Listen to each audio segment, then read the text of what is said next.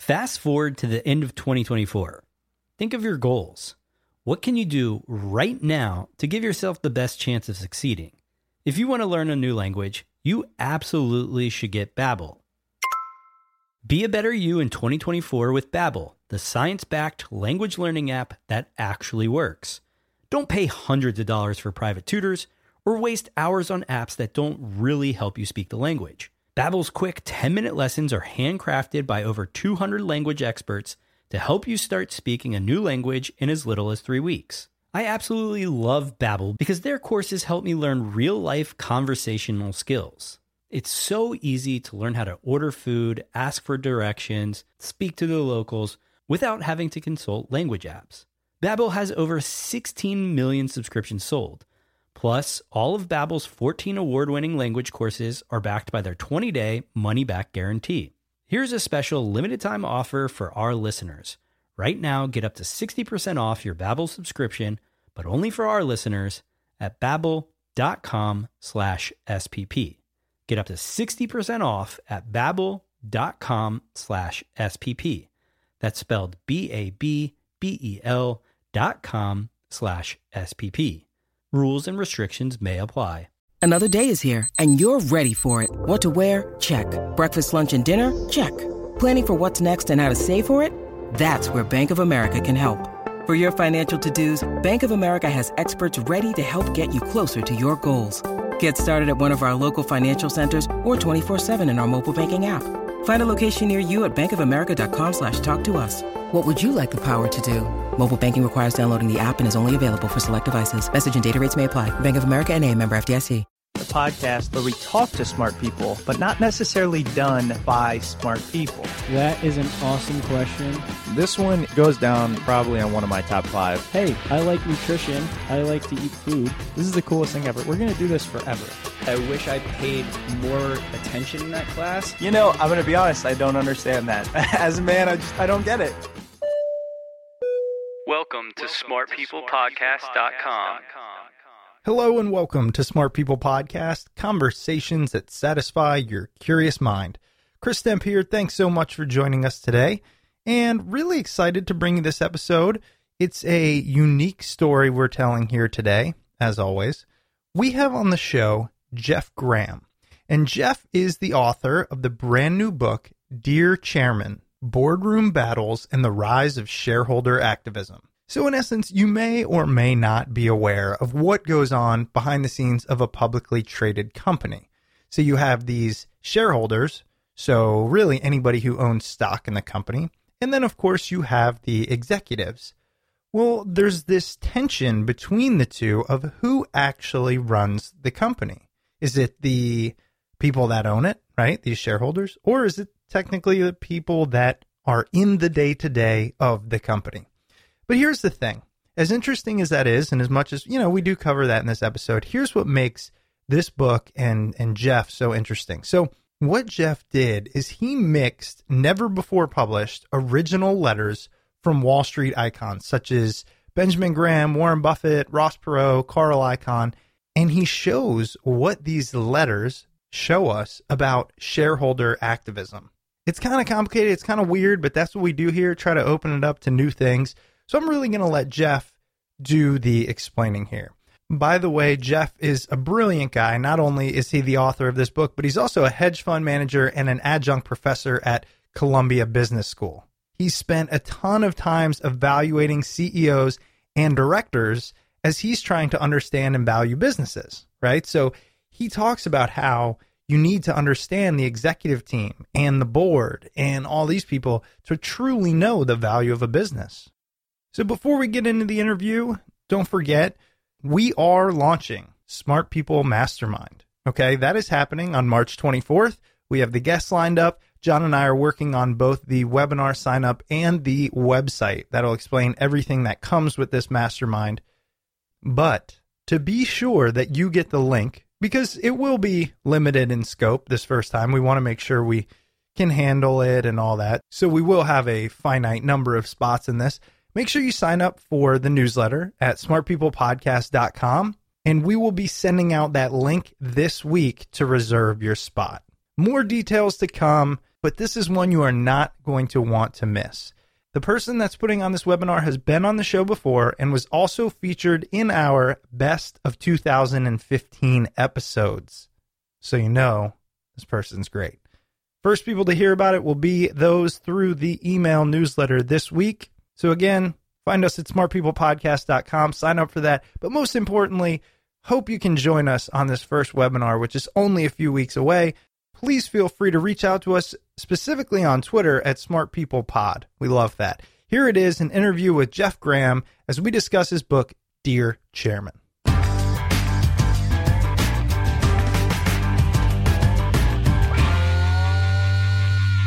All right, Jeff. Well, first, want to say thanks so much for having you on the show. Uh, really excited to get into this. You know, a kind of a charged topic, and you have an interesting twist as a teaser. There's some letters we're going to be talking about. I'll probably talk about it in the intro, but first, just want to say thanks so much for for joining us today. Uh, thanks for having me. All right, so let's go back to the beginning when you were born. No, I'm just kidding.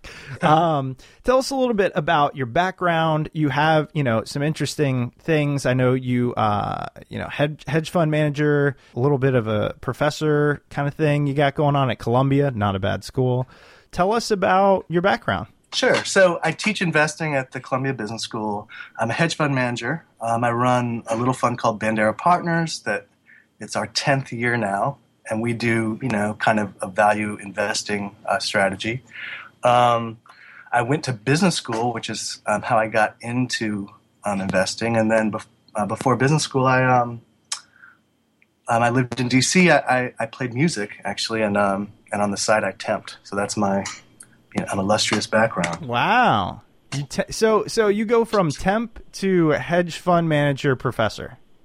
Well, when you're applying to business school, like you kind of play up the music angle. So I played in a band. Like we were um, actually on a label in your neck of, the woods, uh, um, uh, Teen Beat Records, that was ah. a Northern Virginia label. Okay.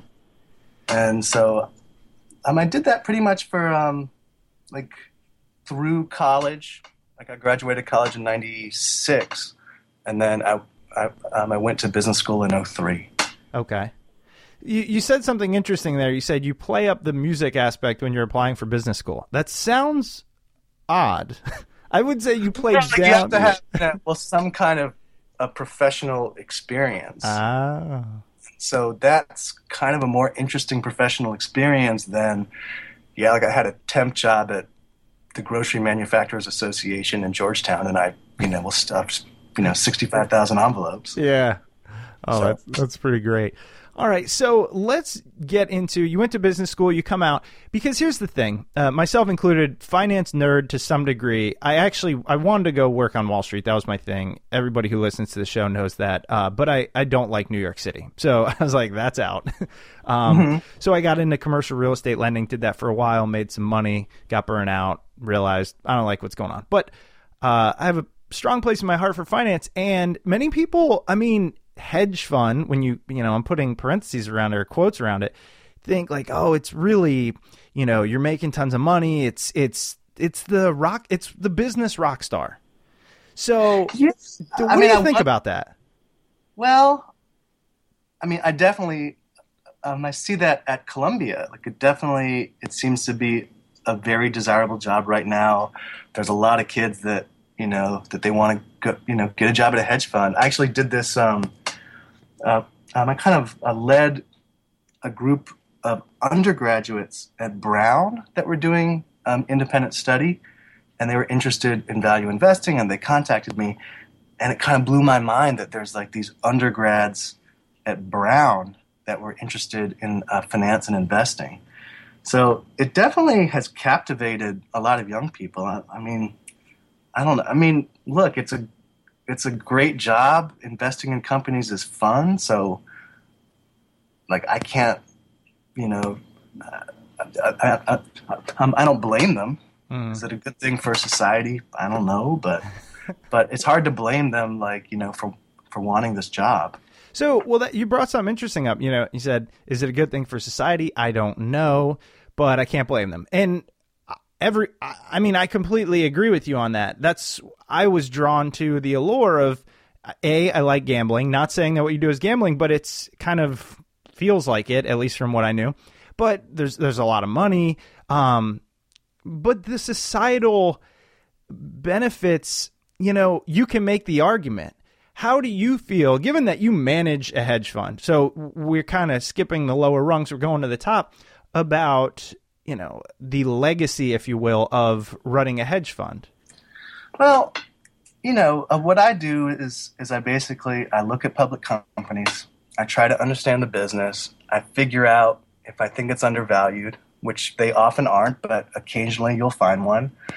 And then I'll buy the common stock, and later, uh, usually a lot later, if the common stock gets to fair value, I'll sell it. Um, you know, so every year at the beginning of my class, like like the, the students like will ask about, well, like you're doing this this good thing because you are financing these companies, and that's not really true. Like I, I mean, I rarely do direct financings. So basically, I'm buying in and out of public companies. I'm not contributing to the kind of success of those uh, companies often. Mm-hmm. So, you know, I tell my students, I mean, they always ask, like, you know, don't you think that, you know, like that you're doing a lot of good here? I mean, I mean, that's the thing that they're interested in to their credit. I mean, like when I was in business school, no one cared about that. Um, and I do tell them, well, look, if you if your goal is to kind of, you know, to do good, this is probably not the best career choice you know, like in terms of directly benefiting society. Like perhaps if you get rich and right and become a philanthropist, then sure, but that's you know that's that's not the direct path. What's interesting is I, am all, almost seeing. I'm, I'm chuckling a little bit because most people associate don't associate anything to do with investing, finance, Wall Street with doing good right now. So to have students who are like, "Are you doing good stuff?" that sounds weird to me. I would imagine they go in and be like, is it slimy? Yeah, I don't know. I mean, you know, you would be surprised at, at people's capacity to rationalize their professional choice mm. as as a societal good, A, and B, you know, to their credit, that's at least a thing that these kids are focused on. Sure. So at least if they're asking those questions, I I give them credit for that. Mm-hmm. I mean, I wasn't really asking that question when I was in business school t- uh, 13 years ago. Right. No, I, I complete. I love that. I mean, I think it's the millennial generation, if you will. Um, it, it's one of the things that's starting to come out more and more. Is something they're yeah. doing. What was your motivation for? I mean, was this something you wanted to do? Were you like, I want to basically run a hedge fund or invest, or you know? No, you know, I I basically had no clue what to do. Like, I really enjoyed being in a band, and I really love music, and and I knew that that business school was a kind of a degree that gave you lots of options. Yep.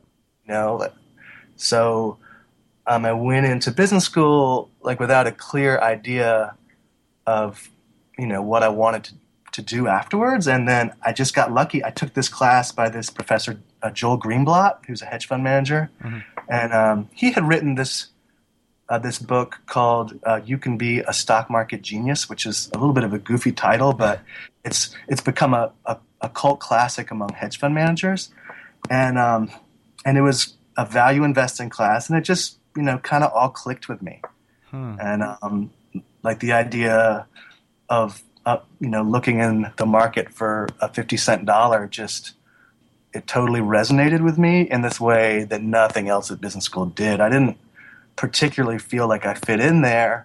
And then all of a sudden, there's like this class that I kind of excelled in, and and so from there, I just got extremely interested in like in investing. I mean, I like had never heard of Warren Buffett until I got to business school. Wow! And so then I just like I began to read everything I could. I got um, like an unpaid internship at, a, at like at a hedge fund in the summer after my first uh, business school year, and then I went to work for that hedge fund. You know what? I think this is a good place to pause for a second and really clarify or define hedge fund. Could you do that for us? Yeah, well, it's a weird, it's like a vestigial term. The term, uh, people think it was coined by uh, Carol Loomis, the, the fortune journalist, um, as she described a fund run by A.W. Jones in the, in the 60s that was called a hedged fund because they uh, were long and short equal parts of their portfolio. You know, so I mean, uh, they basically or supposedly had no net exposure to the market. And so they're long a bunch of stocks and they're short a bunch of stocks. And so they're hedged from the market risk. Uh, nowadays, the word hedge fund is essentially a blanket term that describes, you know, kind of a legal structure and a partnership structure and a compensation structure. You know, so now when the term is used, it pretty much means an investment partnership uh, where the fund managers charge a percentage of their winnings. You know, so in our fund, you know, we take a like a small management fee, but then if we have profits, you know, then we take 20% of those profits.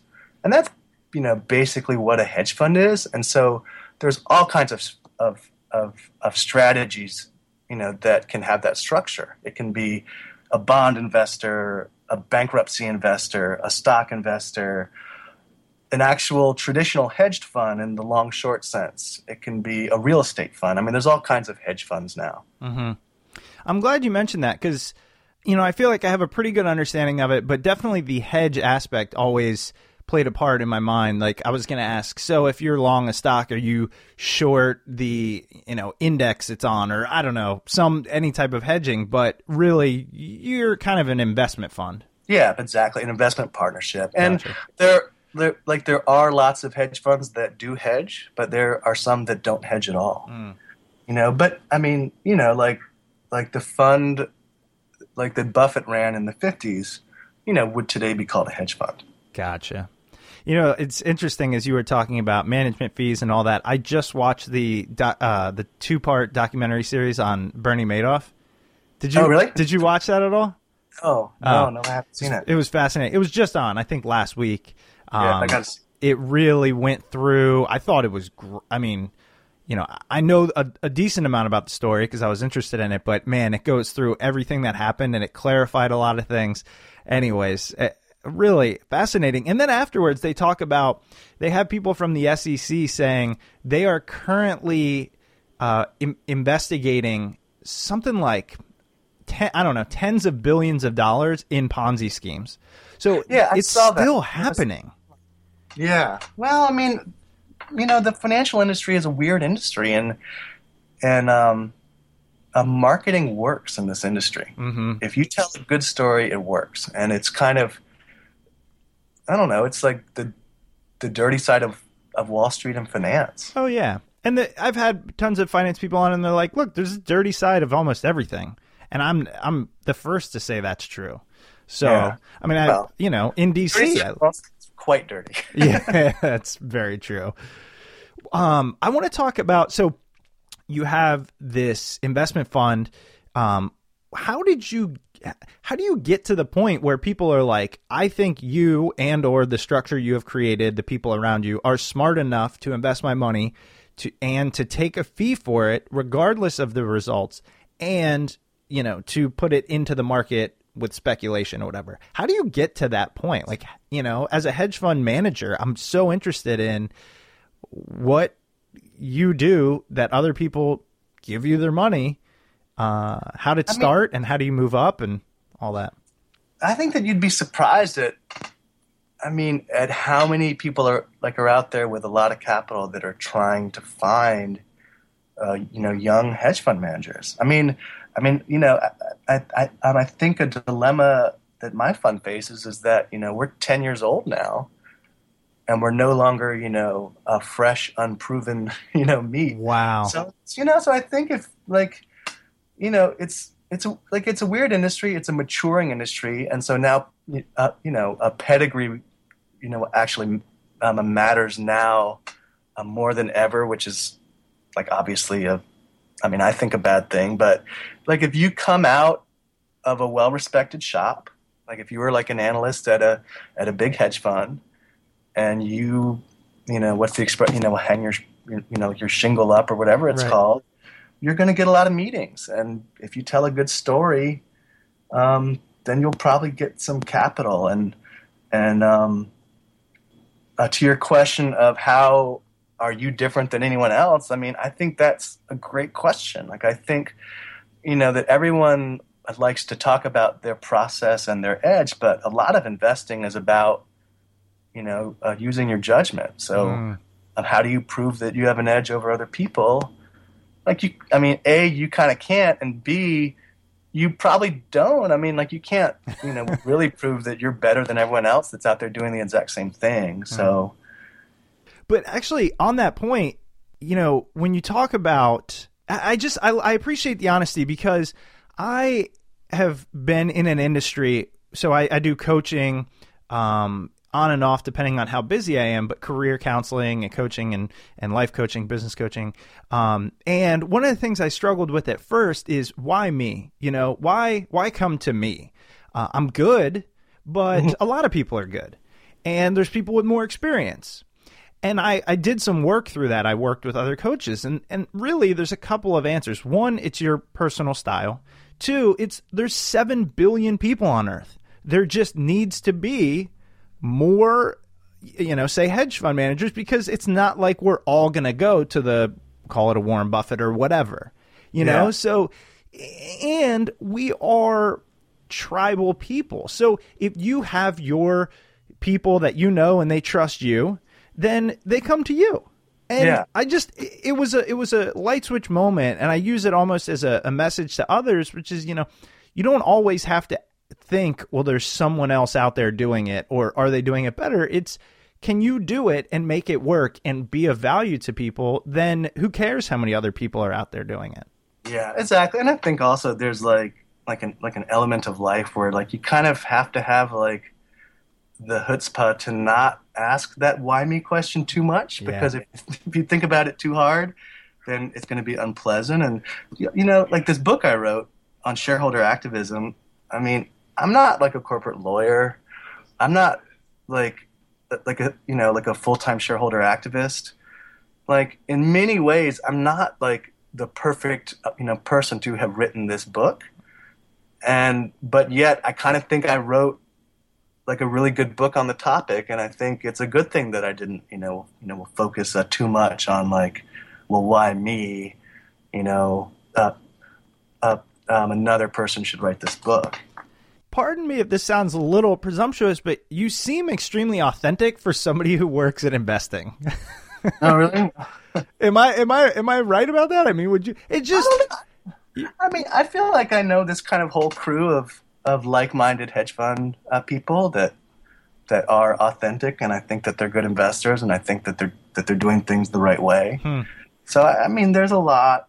I think there's a lot of um, of good folks in the hedge fund space. It's not kind of all, you know, asset gathering, you know, bags. yeah, and and again, that's just a bias that I'm trying. You know, I'm talking through and walking through, and I want to. Last thing on this topic is because it's very important.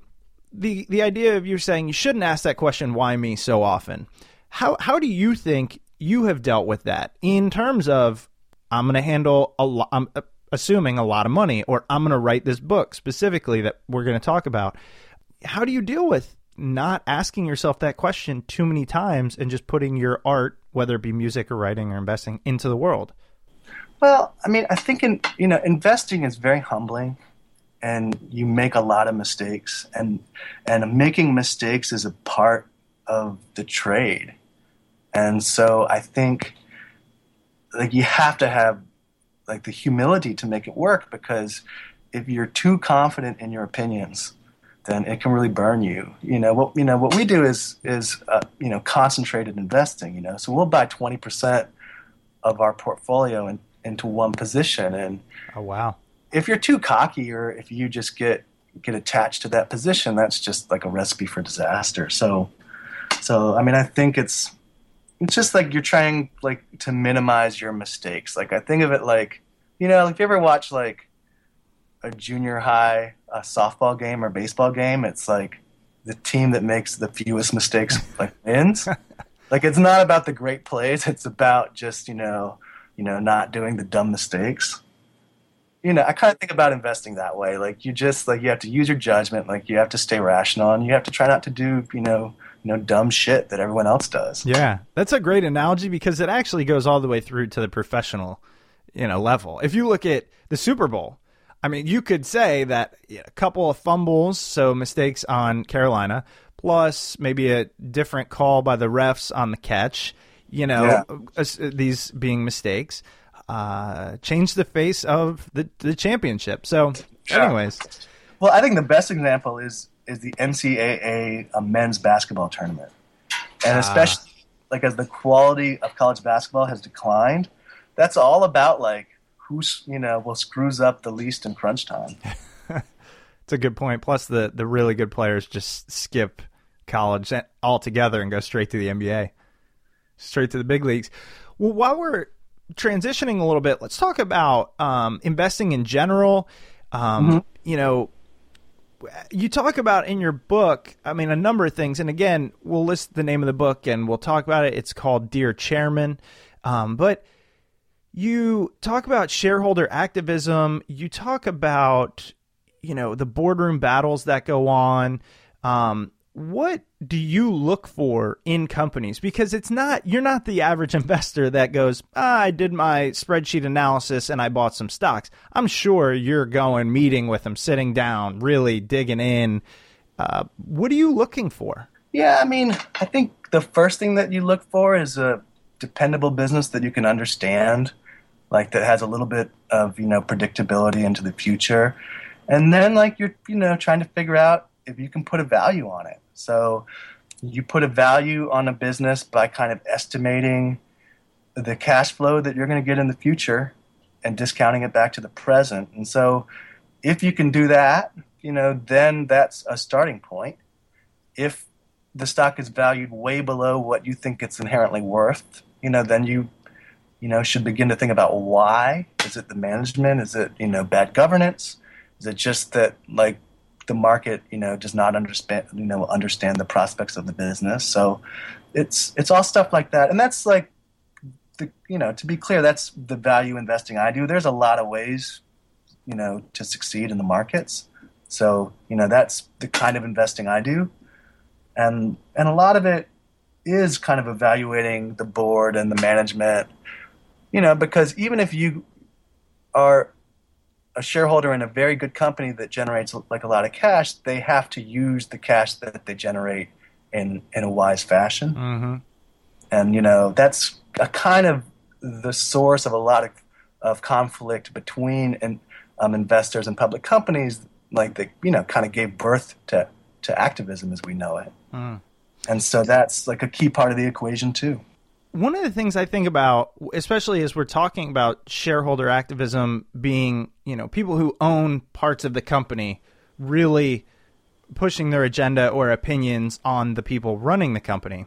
I think a lot about what happens to a company once it goes from private to public. I've had the fortune to to work at kind of two companies and see that transition. Um, neither time have I enjoyed it. Yeah. Uh, it it becomes all about quarterly improvements, which I think really bring down the value that a company can deliver in the long run.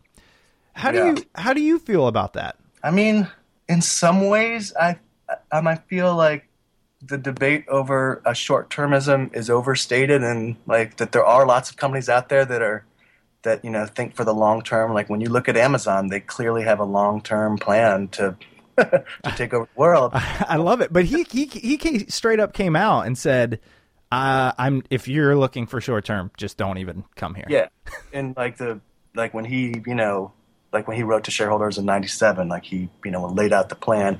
But yeah, like you're right. Like if you're a like a public company, then you announce your earnings on on a quarterly schedule, and they're public, and it's just like human nature. I mean, I mean, it's easy to to blame the shareholders, but but I think that like we all just have kind of a short term bias. And like we all you know would prefer to not have two or three bad years before the good years come. Hmm and and you know uh, uh, being a public company enhances the kind of scrutiny that causes that. Sure. But maybe on this, you know, on that same token, it, it forces them into more action and less planning, which at the end of the day does create growth and movement, as opposed to really overthinking every strategy. You have to, hey, we got to deliver because we have the, you know, our earnings announcement coming up. Just a yeah thought. yeah i mean it depends on the business it depends on the management It depends on kind of their relationship with the shareholders and who the shareholders are. I mean, you know, uh, um, uh, public companies are weird things, right? Like you have the shareholders who supposedly elect a board of directors who choose the management. In reality, that's not quite, you know, how it actually works. Right.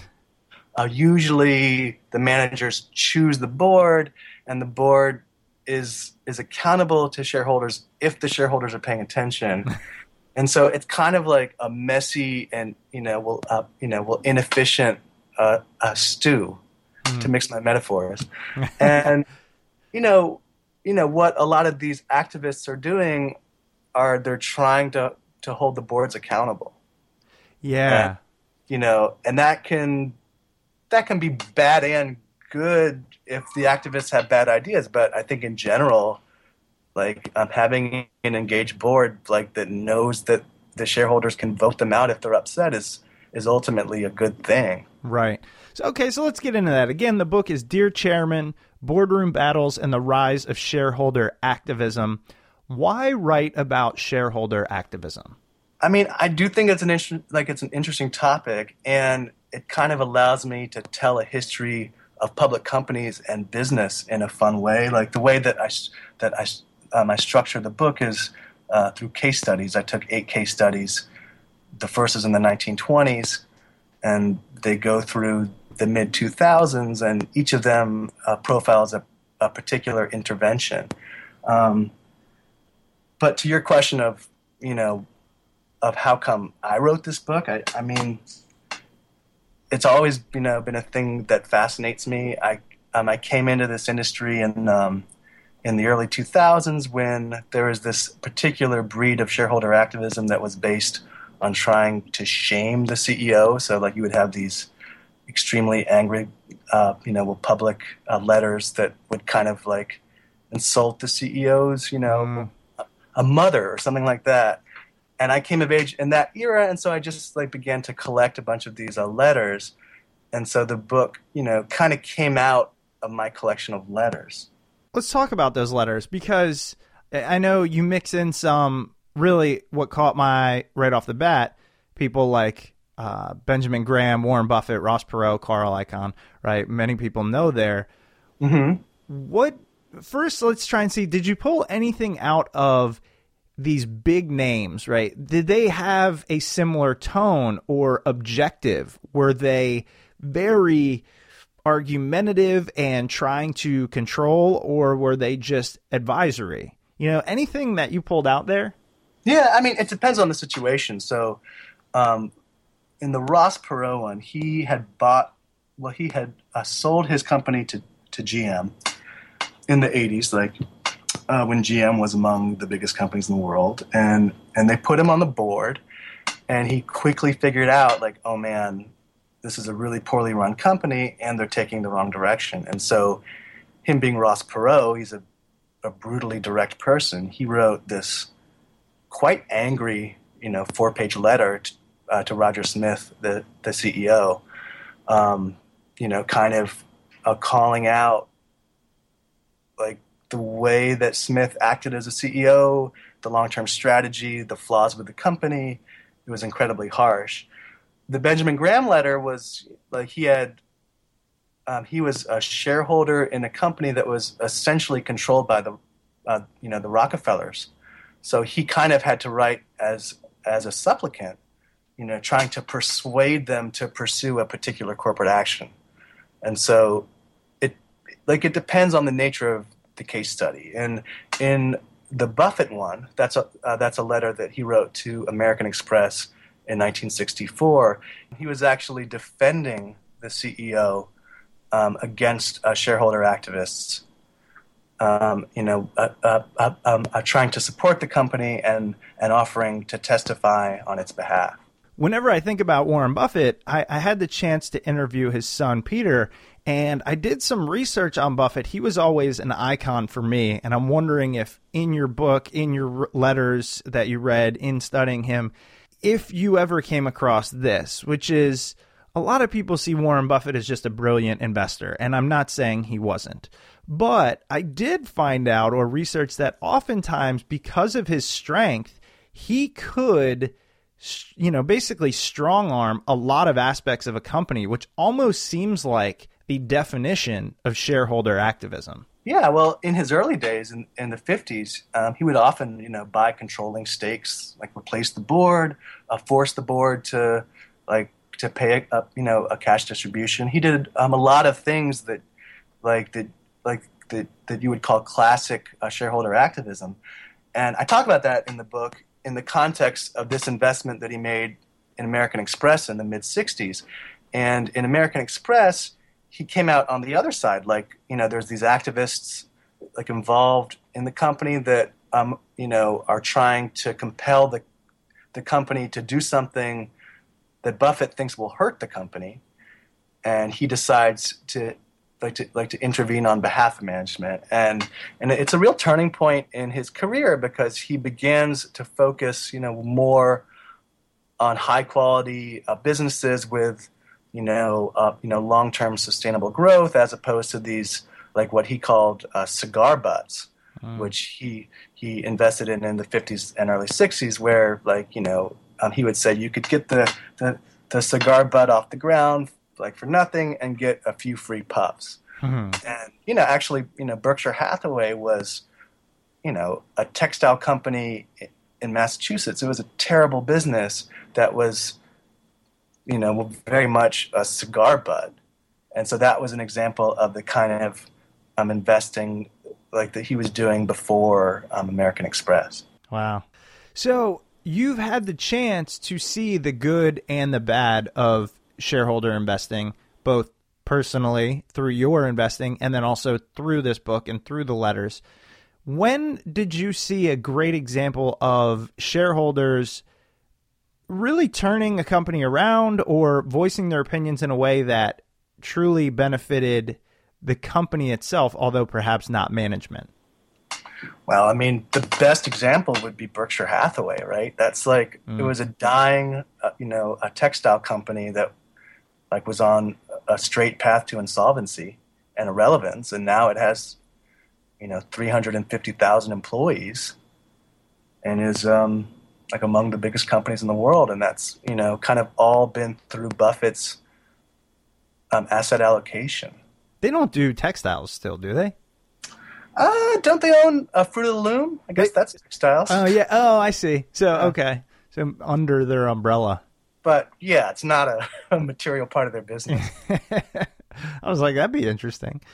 Now, what's the flip side of this? You talked about people. I mean, is it people just having too much of a voice if they own some of the company? I think the flip side is that if you're kind of a passive a shareholder, like you have to like to understand that a lot of these activists that you know that that, that get involved, they're you know will like they're out to make a profit for themselves, right? Mm. It's like, you know, they are economic actors, you know, with trying to make a buck. And so as a shareholder, you know, uh, you have to choose between a management team that might be self-interested, like that might, you know, uh, you know, not have your best interests in mind, or this financial investor that that also might not have your best interests like in mind. And so there have been bad cases of activism. There um, have been cases of, of shareholder activists that you know take over public companies and then overpay themselves or or you know uh, do questionable things with the cash flows. There's a case in my book, um, the case of, of BKF Capital, that was actually a bunch of activists got involved and essentially destroyed the company. In 18 months, the stock essentially went to zero. Wow. And so it can go wrong. Like you have to use your judgment as a voting shareholder, and that's you know kind of the point of my book is it's not very prescriptive. I'm not trying to kind of you know tell you activism is bad or activism is good. It's just you know trying to to like to give you the tools to think about it properly, to like to understand um, how it works, and to kind of improve your judgment. How does activism from a shareholder perspective affect the average person? Because you know, well, first, I guess, how do you end up becoming a shareholder that has a voice? You can't just buy one share. I mean, you are then a shareholder, but you don't have a voice. So, what does it mean to actually have a voice? How much do you have to own per se? And then, assuming most people aren't that, how does it translate to the average person? Yeah, I mean, I think there's a few things. I mean, well, first of all, I mean, every share has a vote. So, like, you do get votes, and, you know, uh, uh, sometimes these, uh, like, the board elections are close. But the other thing is, like, a, a lot of us do have our you know retirement savings or savings invested in big institutions that are active investors. If you're a teacher in California, uh, CalSTRS, like the entity that invests the teacher pension plans, is a is a very you know progressive activist investor, and so like in that sense, like we all you know um, um, have a stake in the future of good governance, and then the broader issue is, I mean, obviously, you know, uh, corporate behavior affects the world, right? It affects the world that we live in in profound ways. And especially now, as these, you know, uh, corporations are bigger and, you know, more intricate and more, you know, um, um, intertwined in our lives, you know, bad corporate uh, behavior can have extremely bad effects. I mean, if you look at AIG, they almost, you know, brought down the world. Mm-hmm. And so it does affect everyone. And I think you know, the kind of practical effect of pervasive activism is it does kind of us, you know, like it makes our capitalist uh, corporations, you know, well, more capitalist. Like it takes out uh, the, you know, the inefficiencies that are kind of that build up between the CEO and the board and the shareholders. And I think there, there are people that would probably argue that those inefficiencies like at least put a damper like on capitalism, you know, doing its worst. Yeah. You know, you know so there are situations. I mean, there is a, a classic example in in the in, in the 80s. There was a corporate raider who took control of of uh, Pacific Lumber, which had all of this like old growth uh, West Coast, um, you know, well redwood forests, and the guy got control and basically uh, clear cut it all you wow. know, in a non you know sustainable way. And is that a shortcoming of activism, or is that a, like a like a shortcoming of capitalism? I mean, like it. I mean, I would argue it's well, kind of the latter. Um, yeah, for sure. You know, but I mean, activism can kind of like can like can grease the wheels of these big corporations to kind of act as they would, you know, in a in a purely capitalistic fashion. Yeah, that's I like the way you put that. Um, because if you think about it, as an investor, even as if you aren't an investor, but more so if you have your money in somewhere, today more than ever, you can become an activist, right? If you have a following.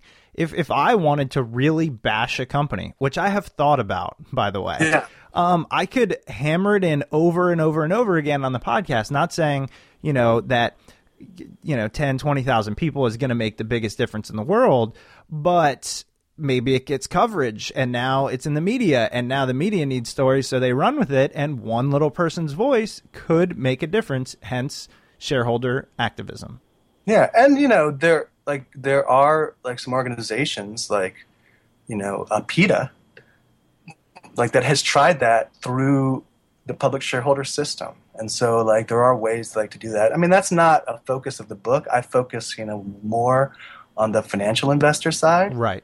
But yeah like, you definitely have a i mean it's unden- like it's undeniably true like that corporations can do some some you know pretty ridiculous thing. I mean uh, um, you have little kids right? I do. I have a 10 month old um, have you seen this thing? Well you, like if he or she is 10 months then like you might not be a slave to to Disney yet? Not yet. Not um, yet.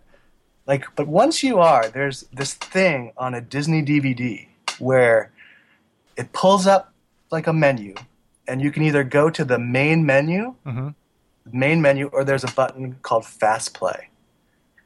And it's like this is enhanced with Fast Play. You can just click the Fast Play for a Fast Play. So you click Fast Play, and Fast Play is actually uh, takes you to like 20 minutes of advertisements. What? Until the movie starts.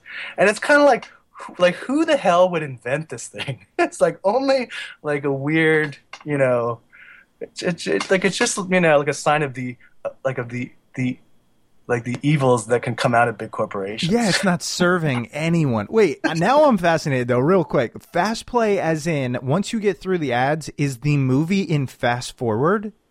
I think the point of fast play is that you click a button and then it just goes. But, but that's it not goes at all like happens. 25 minutes of ads that you don't want to watch. Oh my so, god. so it's pretty ridiculous. That is And, that, and that's the world we live in, right? It is the world we live in, but it is capitalism. That's where I mean, oh gosh, it's for me. I'm always torn, and in this political current political environment too, right, with the debates and everything. You know, you look at okay, more government versus less government. Well, capitalism works in some instances because, frankly, look, I, I live in right outside of DC. I know tons of friends work for the government. Government can do great things, put somebody on the moon, right? The government can also be extremely wasteful. Extremely. We see it with the VA and the hospitals. But in this, so then you balance, okay, well, corporations can be extremely innovative and they can bootstrap and get great things done, or they can add fast play and 25 minutes of ads to your life. Yeah, It's like, it's like, like it's a weird thing that I, you know, uh, uh, the way that I talk about that in the book is the transformation of GM. You know, so like you think about GM in the 20s, uh, you know, through the 50s, it was among the best companies in the world. Um, like without that company, it's not clear that you know we would have won World War II. They, you know, had a tremendous Im- like impact on the on the war effort. right. And GM, in 20 years, they became among the worst companies in the history of the world. And like it's a real fine line between a well-governed company and a poorly governed company. Yeah. And so that's, you know, what kind of the point of the book is to kind of explain how fine that line is and how the system works. That's and in a- GM, it's just it's a clear example of like how quickly things can go terribly wrong. I like that summation. That's where we should end it because you know what? Right there, now I'm buying the book. Like, All I- well, because it, it's one of those things. At first, you kind of think, "Look, that's beyond arm's reach." Like, I don't know if I'll ever be a, a shareholder big enough for my voice to matter, you know. But then, if it's like, yeah, but corporations, the way they impact our lives, let's understand how management plays a role, and then how the board plays a role, and people invest it. Really, really great stuff. Um, Jeff, thanks so much. I mean, in the Jeff, time that you've spent on the show, your fund probably just made seven figures. So, you know, I feel like uh, I feel like maybe I played a little role in that. Thank you, sir. I owe you a beer at some point. That sounds good to me. The book is Dear Chairman Boardroom Battles and the Rise of Shareholder Activism. Jeff Gramm, incredible. Thank you. And is there anywhere else? I mean, uh, people interested in investing with you now. Where, where, where what's your uh, fund's name? Or do you write? Do you are you on social? Um, yeah, you know, I do have a Twitter account. I'm trying not to like to use the book as a marketing. You Oh, know, okay. thing. So, so basically, if you're interested in these ideas, I would suggest the book as opposed Cool. to my fund. hey, no worries. what, what's your Twitter handle if you're on there? it's uh, Jeff Gramm. I'm brand new on that. I don't really know what to do with it, but it's it's just uh, Jeff Gramm. Uh, uh, there's an underscore in there somewhere. I love it. All right, Jeff. Thanks so much. Uh, really appreciate it. cool. Thanks a lot. And yeah, like I'm, you know, I'm sorry about all the cutoffs. Oh, no worries. That'll take two seconds to edit through there. No worries. Cool. All right, man. Have a good one. All right, man. Have a good day. All right, you too. Bye bye. Welcome back. I hope you enjoyed this week's episode with Jeff Gramm. Jeff's book, Dear Chairman Boardroom Battles and the Rise of Shareholder Activism, is available on Amazon and at your local bookstore. If you do decide to purchase through Amazon, please make sure to use the Smart People Podcast Amazon link located at smartpeoplepodcast.com slash Amazon. If you're looking for other easy and free ways to support Smart People Podcast, please head over to iTunes and Stitcher. Leave a rating, review, comment over there. It really does help out the show, and we appreciate each and every single one of you that take the time to do so. Make sure you head over to smartpeoplepodcast.com to see all things Smart People Podcast related. Sign up for the newsletter, see upcoming guests, all that good stuff. We've got some great episodes coming up, and we will see you all next week.